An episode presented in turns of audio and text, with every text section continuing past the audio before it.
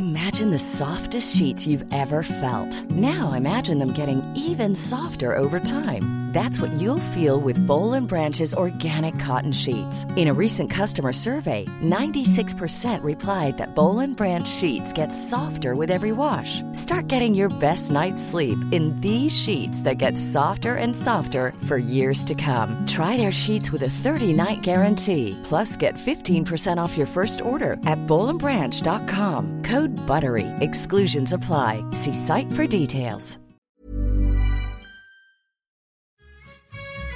Just sit right back and you'll hear a tale, a tale of a fateful trip that started from this tropic point aboard this tiny ship. The mate was a mighty sailor man, skipper brave and sure. Five passengers set sail that day for a three-hour tour, a three-hour tour.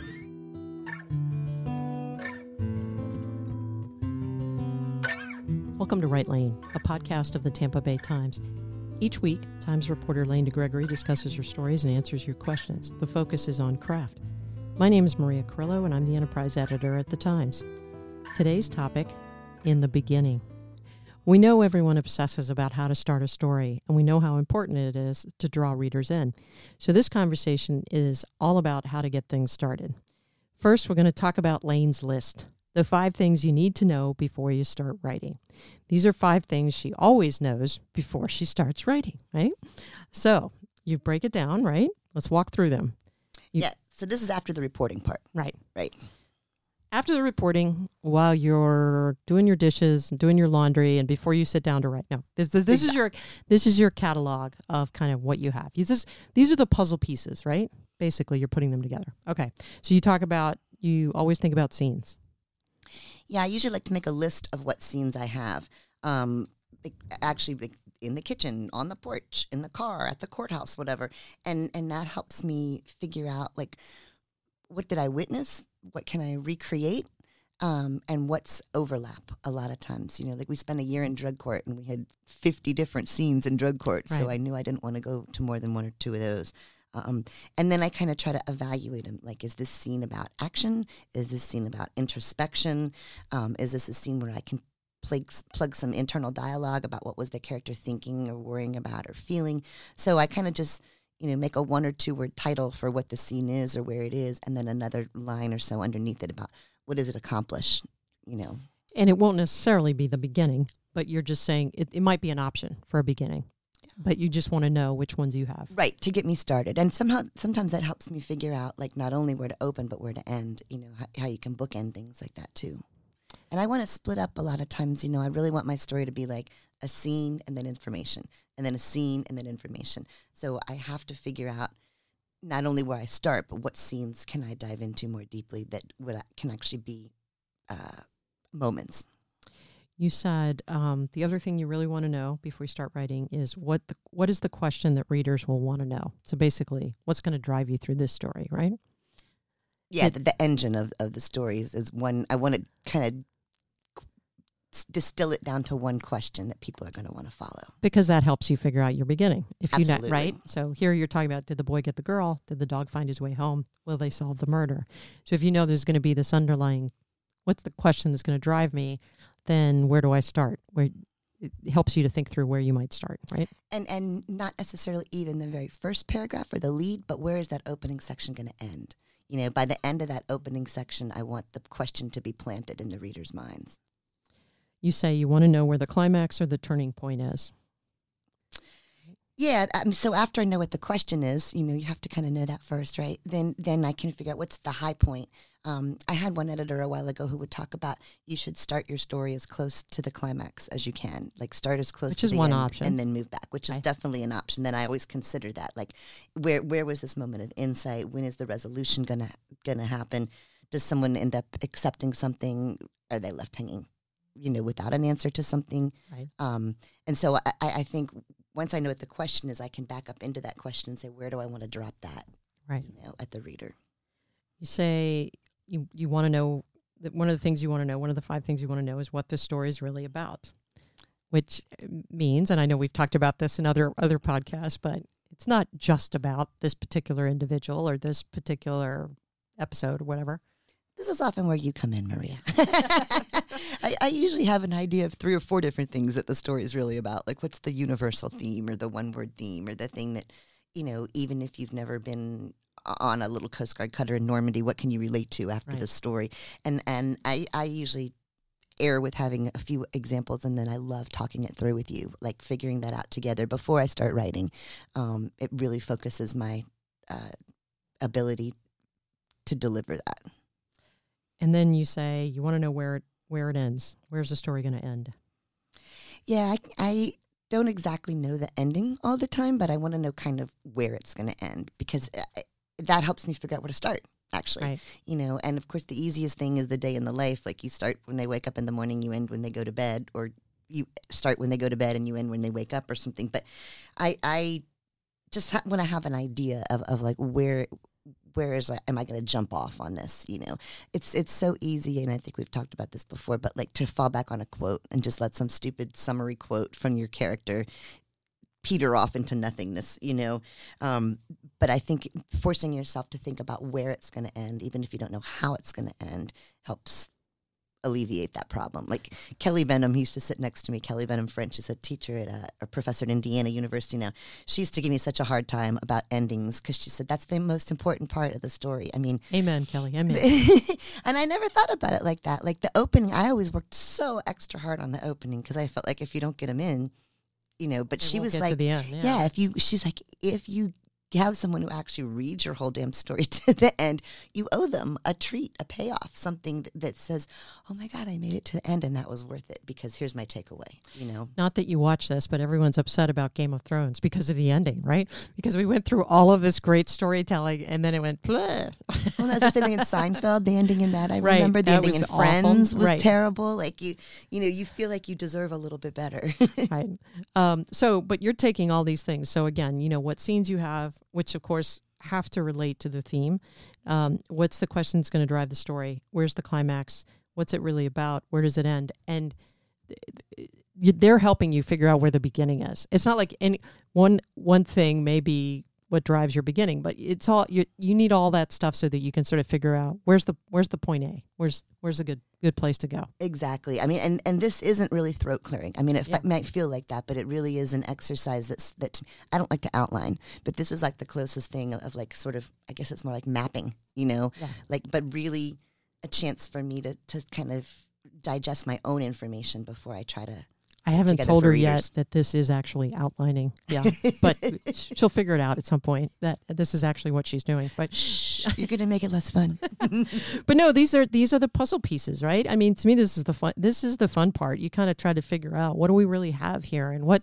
Um, so, and yes, people obsess always about the beginning, and I and I, I hear that logic. You know, you want to get people in on a good moment, but so but what is the best moment? Is you know, do you really want to set the question in right there? Or does is the question that's going to drive it going to come in the second section, or do you have this scene that really just speaks to it and it's going to echo well with the ending, or you know. Right. Do you want to make something, some kind of declarative statement, or do you want to draw people in slowly? I always think about how much background do I want to give them in that opening. You know, do I want to just drop them in the middle of a desert, or do I want to like walk them out when their camel dies? You know, like I think it, it helps me figure out like how how far to back up. You know, before I start. I'd like to know what story that was. so then, so okay, so everybody, you're going to have your five. You're going to answer these five questions before you start writing and before you start thinking about your beginning of your story. But then Lane has these suggestions about uh, five, what she calls foolproof paths to the first sentence. And they are things that you would recognize, as in the who, the what, the where, the when, and the why, right? So so we'll start with the who, and you talk about how this works and what you're thinking and how how, how that how that process. What's yeah, the I, who on a beginning? I read like uh, probably 200 beginnings when I was trying to put this talk together, and then all of a sudden I had this epiphany of like, well, most of them are just the same five questions that we ask the W questions. It's just figuring out which W do you want to start on. You know, it's kind of hard to start on a how. I did play with that a little bit, but it's kind of hard to start on a how. But any of those other five, I mean, maybe a science story could start on a how. I could start yes, on a how. Okay. And or it could lead to I, I mean i think more that, that the how is the engine for those stories Mm. right? The how is what you want to leave people wondering about in, in some of those stories. So I, I think you know i was thinking about almost any story you're writing whether it's a, a car crash or a city council you could play with each one of those. You could go what if i started with the who? What if i started with the where? You know and Right. and i think that's maybe a first step for people who were totally stuck about where to start. So the Who, is, I think that's my favorite one actually. Like start with a really strong character, somebody who's doing something, somebody who's thinking about something, somebody who's worrying or wondering about something, and then you set up. All of a sudden, you've connected your reader to that person. Um, you're in their head, you're in their heart, or even if you're just watching them do something. I mean, I think I, the story about the old man who swept up the seafood factory it was just a kind of a faraway scene. It was a who though. a who of Mr. Newton swish, swish, swishing across the parking lot, sweeping up shrimp shells, um, and but uh, wanting people to connect with this old man and wonder, you know, why he was out there or what he was doing. Um, I love this approach though. Who, what, where. I never thought of it that way. I hadn't either till I read all of those. And I'm like, this is pretty easy and obvious. like, and it's kind of a process anybody can go through. You know, Right. E- even if you're on deadline, it takes five minutes to go through five different possibilities with your material. So you could take you've answered those five questions, and so you you've got a good beat on what you have as a story, and then like you're saying, then you take it and you approach it each of these ways. So the mm-hmm. who, the character, Right. Does that? Is there a great beginning with this character in introducing this character? Right. And is, is are you introducing them in a scene where something's happening, or are you just introducing them by description or idea of who this person is? You know, um, I, I think you have to give people enough to want to have them either connect, you know, say, "Oh, I know somebody like that," or "I've seen some guy like that," or say like, "Holy cow, I've never heard of anybody like that." Yeah. You know, who could Get that be? How how strange can they be? Um, so yeah, this is pretty. It sounds very simple, but I think it's very brilliant. Katherine Boo in the Washington Post wrote a story, um, and it it basically started. Elroy lives here, tiny, half blind, mentally retarded, thirty nine year old Elroy. And then she steps back and takes you. You walk to his room in this group home. But I mean, it's It's a great investigative narrative, actually. That story, and yeah, and it's a brilliant, simple as can be beginning. Elroy lives here. Right. You know, it kind of harkens. Who would who would stop reading? was here, right? Right. Who would stop reading after that? Yeah. and it's giving you just enough to get you interested. You know. And then the what? So yeah, the what some, something just happened or something's about to happen. Um, I try to think about what's at stake. Um, you know, th- th- that goes back to the overarching question. You know about what's the story really about. Um, but a, a summary, a summary, oh, sorry, summarization of the story. Um, you know what what I'm going to take you down, you guys, to witness here. Um, what's at stake for the character? What's at stake for the Many of us have those stubborn pounds that seem impossible to lose, no matter how good we eat or how hard we work out. My solution is plush PlushCare. PlushCare is a leading telehealth provider with doctors who are there for you day and night to partner with you in your weight loss journey. They can prescribe FDA-approved weight loss medications like Wegovy and Zepbound for those who qualify. Plus, they accept most insurance plans. To get started, visit plushcare.com slash weight loss. That's plushcare.com slash weight loss. community or the world. Um, and maybe it's just a really, really tiny moment. Like, are you going to get the letter in the mail that day? You know, it doesn't have to be huge. Um, but, but what is it that we're waiting for or that we want the reader to hang on for um, to make them wonder about? And uh, Tom French, this is the story that actually made me want to be a narrative writer, was Tom French's Angels and Demons that won the Pulitzer Prize, I think 1998. Um, and this is his beautiful opening. One year had gone by since the murders, and then another, and not the investigate, and now the investigators were deep into a third. So it, it's basically saying what what's at stake. They haven't solved these damn murders. There's yeah, we were about to read about an unsolved murder. Yeah. Right. Yeah. It's very simple, you know, but it is. It's the what. It's like yeah, and and it, it doesn't really introduce any characters, but you know someone's been murdered, and you know these investigators are still trying, and so I think that's just enough to get you in. You know, the rest of the lead's beautiful too, by the way. Yeah. um, as is Katherine Boo's story, by the way. Yeah. So if you have, like, if you're a student of craft, those are two great examples to go look up and read. Um, where the where you're talking about setting a scene, zooming in tightly or panning out, taking people somewhere. Yeah, I always think about this as like the Steinbeck beginning. You know, all of John Steinbeck's novels start with this really incredible sense of place. Um, he actually usually, you know, ends up somehow harkening back to the dinosaur age. You know, like this grain of sand that came under this triceratops foot that led this field in the middle of Iowa. You know, um, so I think, you know, a scene a scene can be as, as epic as you want. It can be like like drone footage. You know what I mean? Like you're you're overarching this whole big moment, or it can be the corner of a prison cell where the the mouse has just climbed in. You know, like something really tiny. Um, I, I want to be able to transport readers to that place, uh, no matter where it is. So I'm, I'm also often thinking about scenes like with sensory details. Can you smell something? Can you taste something? Um, can you feel something in the dark or whatever? We, we know you're going to hear something. We know you're going to see something. But and, and I think people r- reporters are pretty uh, cognizant about getting those things into your stories. But the sensory details too, I think, are really transportive for a lot of people. Um, we might have talked to this with about this with John Pendygraft, a photographer who I love working with, but he watched like a hundred openings of movies, and he said like ninety five percent of them are a sense of place. Like it's it transports people there. So I, I think that's a really effective way to start. Yeah, I mean, it's like a lot. Well, a lot of things that you movies, books you read, you, you get grounded. You, you kind of know where you are, and then Right, you go. it takes there. you there. So you picked out an example. Um, yeah, so this was from our friend Bjorn Nord, who writes in Norway. He did a story um, about a, a rescue after a skiing accident, and this is started. Call, it's called Five Feet Under. The avalanche avalanches swept over the whole skiing party. The white waves came hurtling down from the Grasglen Mountain near Hagestad, south central Norway. Right. So we don't know Norway or where it is, but all of a sudden we're out there with an avalanche and a skiing party's buried. And I mean, I think that that gives you the white waves came hurtling down. There's there's action in there at the same time. I like that all three of those examples. There's tension right away. Mm-hmm. You know, it's very quick. There's a little bit, a hint of tension in almost every in everything so far that we read. and I like how it makes it in present tense. It has swept. It's like you're out there with the skiers still. Yeah. It's not. It happened, but in the past, which was purposeful because he was trying to keep you there in that moment. right? Yeah. Uh, the when.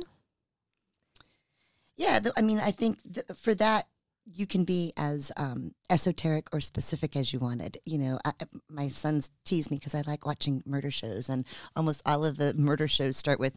On the third day of January, 1997, on a cold winter morning in Chicago, you know, almost all of them start with that, with like a specific date and time, and, and usually a place.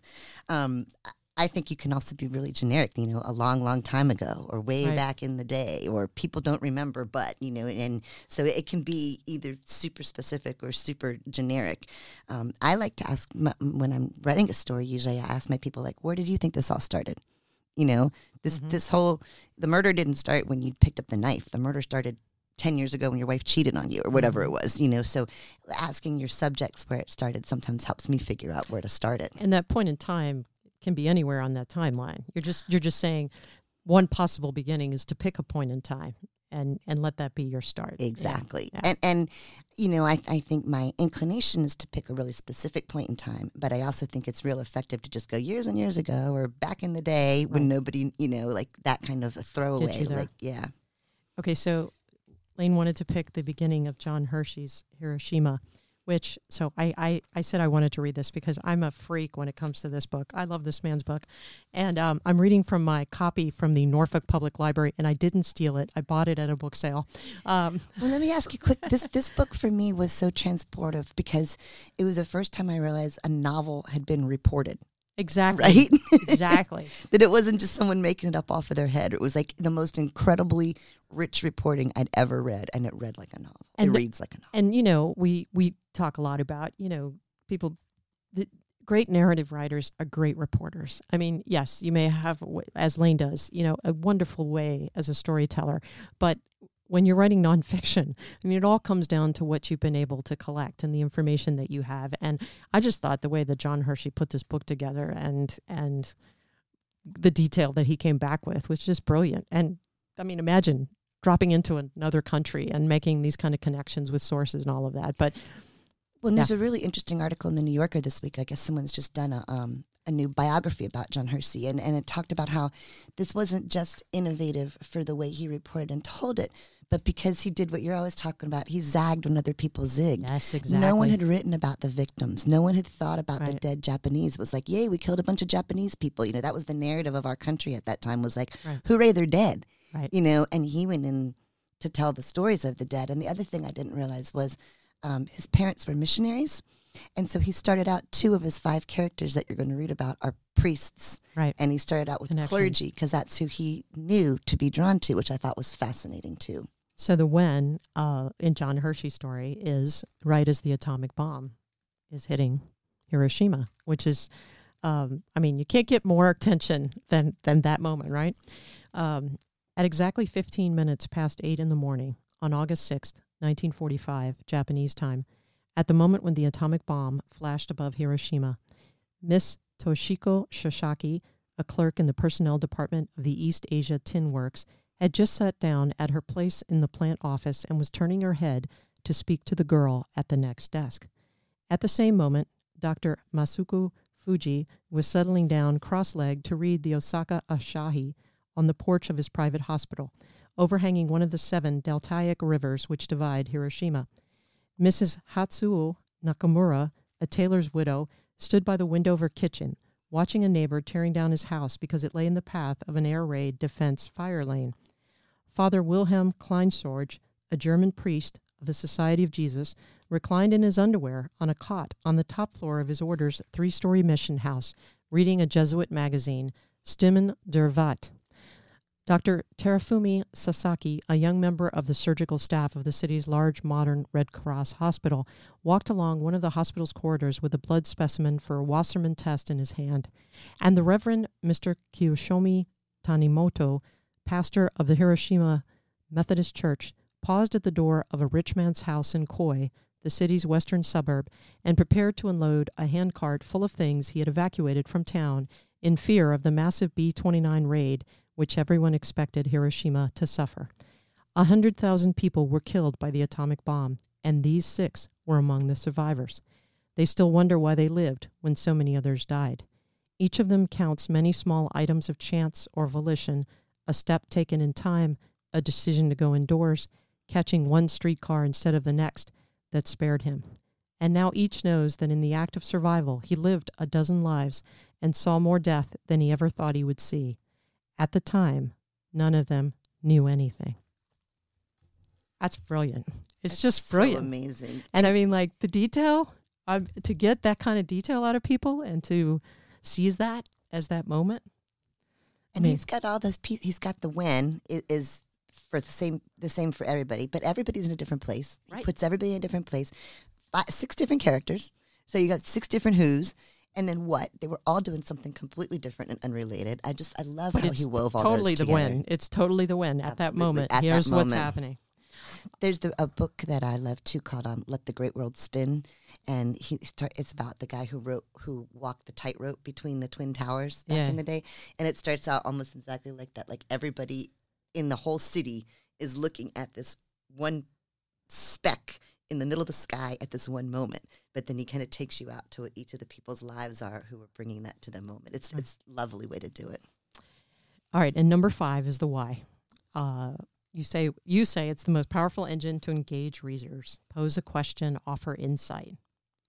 Right? Yeah, I, th- I think it's sometimes it's the hardest one to get people in on, but um, it the why is is the thing that's least obvious, I guess. So it's it's it's more intriguing, I think, um, if you can do it right. Mhm. You know, to to get readers to care about how this came about or, what's going to happen. You know, next. Um, drop you pose a question at the top, but then you can use hints and gold coins along the way. You know, to follow that up and Tom, Tom French talks about like dropping breadcrumbs to follow, you know, for the readers to follow like that. Um, so this was from C.J. Chivers of the New York Times. He won the Pulitzer Prize for this story, uh, and the beginning is opens like a movie to me. Like w- why? Sam Siatta was deep in a tequila haze, so staggeringly drunk that he would later say he retained no memory of the crime he was beginning to commit. So you have no idea Like, what the crime is or where it is or whatever, but but why? He was pretty drunk. all of these like they can't they compel you to keep reading. They just compel you to keep reading. But the why is tough. But the why can be really really captivating if it's done the right way. Absolutely. okay so next week on the ne- on wednesday morning when we have our podcast we're going to have another part of this conversation because lane has even more advice on starting stories. So in the meantime, if you have a question for Lane or would like to suggest a podcast topic, please email it to writelane at tampabay.com. That's W R I T E L A N E at tampabay.com. But again, join us next week because we'll keep talking about story beginnings. This podcast was produced by Monica Herndon. Music was composed and performed by Dan DeGregory. Thanks for listening.